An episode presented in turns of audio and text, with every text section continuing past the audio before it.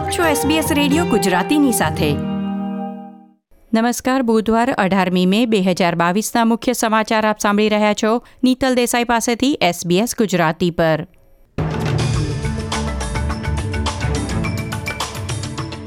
આજના મુખ્ય સમાચાર: વધતા જીવન નિર્વાહ ખર્ચની સરખામણીમાં ધીમા વેતન વધારાથી સદીનો સૌથી મોટો વેતન ઘટાડો નોંધાયો.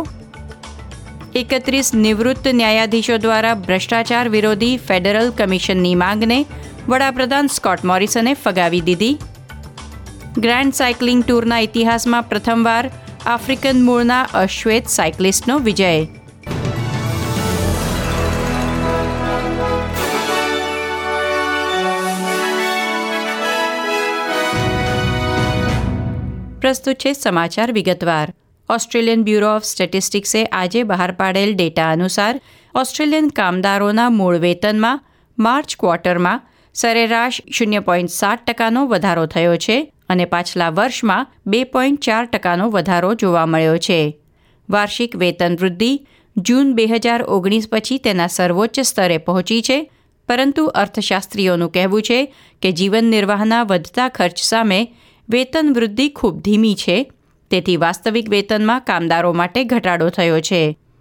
ઓસ્ટ્રેલિયા ઇન્સ્ટિટ્યૂટના વરિષ્ઠ અર્થશાસ્ત્રી મેટ ગ્રન્ડફે જણાવ્યું હતું કે WPIના આંકડા આ સદીનો સૌથી મોટો વેતન ઘટાડો દર્શાવે છે. તેમણે કહ્યું કે નવીનતમ વેજ પ્રાઇસ ઇન્ડેક્સ દર્શાવે છે કે છેલ્લા 12 મહિનામાં વાસ્તવિક વેતનમાં 2.5% ઘટાડો થયો છે. ઓસ્ટ્રેલિયામાં વેતનના સ્તર એ ફેડરલ ચૂંટણી માટે એક મહત્વનો મુદ્દો રહ્યો છે. તે વિષયે લેબર પાર્ટીએ કહ્યું છે કે શનિવારે તેઓ ચૂંટણી જીતે તો લઘુત્તમ વેતન દર વધારવા ફેર વર્ક કમિશનમાં રજૂઆત કરશે, જ્યારે કોઅલિશને કહ્યું છે કે ફેર વર્ક કમિશનની કામગીરીમાં દખલ નહીં કરે. તેને બદલે જૂન મહિનામાં કમિશન દ્વારા સ્વતંત્ર રીતે આ વિષય પર નિર્ણય લેવાશે. વડાપ્રધાન સ્કોટ મોરિસને મોટર ચાલકોને આ વર્ષના અંતમાં પેટ્રોલ ડીઝલના ભાવમાં વધારા માટે તૈયાર રહેવાની સૂચના આપી છે. તેમણે પુષ્ટિ કરી કે ફ્યુઅલ એક્સાઇઝમાં આપવામાં આવેલી છૂટ પાછી ખેંચવામાં આવશે. પેટ્રોલ પરનો ટેક્સ 44 સેન્ટથી ઘટાડીને 22 સેન્ટ પ્રતિ લીટર કરવામાં આવ્યો છે, પરંતુ એ છૂટ સપ્ટેમ્બર મહિનાના અંતે સમાપ્ત થઈ રહી છે. વડાપ્રધાને કહ્યું કે ચૂંટણી કોઈપણ જીતે આ નીતિમાં કોઈ ફેરફાર થશે નહીં. સ્કોટ મોરિસન અને વિપક્ષ નેતા એન્થની એલ્બનીઝીને મોકલવામાં આવેલા પત્રમાં 31 નિવૃત્ત ન્યાયાધીશોએ રાજકીય નેતાઓને ભ્રષ્ટાચાર વિરોધી કમિશનની સ્થાપના કરવાની વિનંતી કરી છે. ન્યાયાધીશોએ કહ્યું કે નવી સરકાર દ્વારા ફેડરલ આઈકેકની રચના લોકશાહી સિદ્ધાંતોના ગંભીર ધોવાણને અટકાવવા માટે ખૂબ જરૂરી છે. જવાબમાં શ્રી મોરિસને કહ્યું છે કે ન્યાયાધીશો તેમના અભિપ્રાય વ્યક્ત કરવાનો અધિકાર ધરાવે છે, પરંતુ સરકાર તેના પ્રસ્તાવિત કોમનવેલ્થ ઇન્ટેગ્રિટી કમિશનના મોડલ પર કાયમ રહેશે. ઓસ્ટ્રેલિયન ચૂંટણી પંચના જણાવ્યા અનુસાર 3.21 મિલિયનથી વધુ લોકો પ્રારંભિક મતદાન કેન્દ્ર પર પોતાનો મત આપી ચૂક્યા છે. AECએ વધુમાં જણાવ્યું કે 2.62 મિલિયન પોસ્ટલ વોટ અરજીઓ મળી છે, જે 2019ની સરખામણીમાં 1.5 મિલિયન વધુ પોસ્ટલ વોટ હશે. છેલ્લા 3 દિવસમાં ઓસ્ટ્રેલિયાના મોટાભાગના રાજ્યો અને પ્રદેશોમાં COVID-19ના નવા કેસની સંખ્યામાં સતત વધારો થયો છે, પરંતુ વડાપ્રધાન સ્કોટ મોરિસને દેશમાં વધતા COVID-19 ચેપ અને મૃત્યુ અંગે ચિંતિત ન હોવાનું જણાવ્યું હતું. તેમણે કહ્યું કે નવા કેસ અને મૃત્યુમાં વધારો અપેક્ષિત હતો.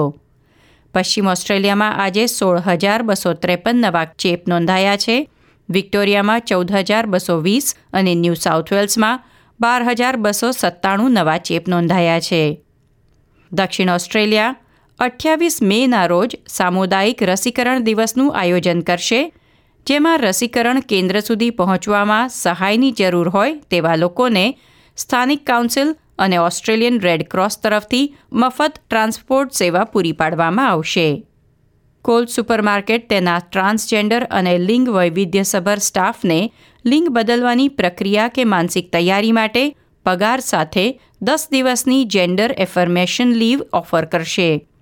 વ્યક્તિના લિંગની પુષ્ટિ કરે તેવા જેન્ડર એફર્મેશન પગલામાં સામાજિક, તબીબી કે સર્જિકલ પ્રક્રિયા અને કાનૂની પગલાં સામેલ છે.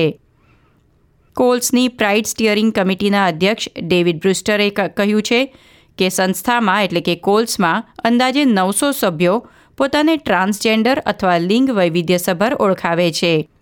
દરેક રાજ્યમાં કોલ્સ સુપરમાર્કેટના લિંગ વૈવિધ્ય ધરાવતા કર્મચારીઓને ટેકો આપવા પ્રાઇડ સમિતિઓની રચના કરવામાં આવી છે અને કંપનીએ પ્રાઇડ કપ ઓસ્ટ્રેલિયાના સત્તાવાર ભાગીદાર તરીકે નામ પણ નોંધાવ્યું છે. ખેલ સમાચારોમાં ઇટલી ખાતે આયોજિત સાયકલિંગ પ્રતિયોગિતા જીરો ડી ઇટાલિયાના ઇતિહાસમાં પ્રથમવાર એક આફ્રિકન મૂળના ખેલાડીએ રેસનો એક તબક્કો જીતી લીધો છે. એરિટ્રિયાના 22 વર્ષીય સાયકલિસ્ટ બિનિયામ ગિરમાએ જીરો ડી ઇટાલિયોના 10મા તબક્કામાં મોખરે રહ્યા હતા. અગાઉ તેઓ પથરાળ જમીન પર યોજાતી બેલ્જિયન કોબલ્ડ ક્લાસિક રેસ જીતનાર પ્રથમ આફ્રિકન ખેલાડી બનવાનો રેકોર્ડ પણ આ વર્ષે જ પોતાને નામે નોંધાવી ચૂક્યા છે. સ્થાનિક ખેલ સમાચારોમાં આજે એડેલેડમાં ઓસ્ટ્રેલિયન સ્વિમિંગ ચેમ્પિયનશિપ શરૂ થઈ રહી છે, જેના દ્વારા જૂનમાં બુડાપેસ્ટમાં યોજાનાર વર્લ્ડ ચેમ્પિયનશિપ માટે અને જુલાઈમાં બર્મિંગહામ કોમનવેલ્થ ગેમ્સમાં ઓસ્ટ્રેલિયાનું પ્રતિનિધિત્વ કરનાર ખેલાડીઓની પસંદગી થશે.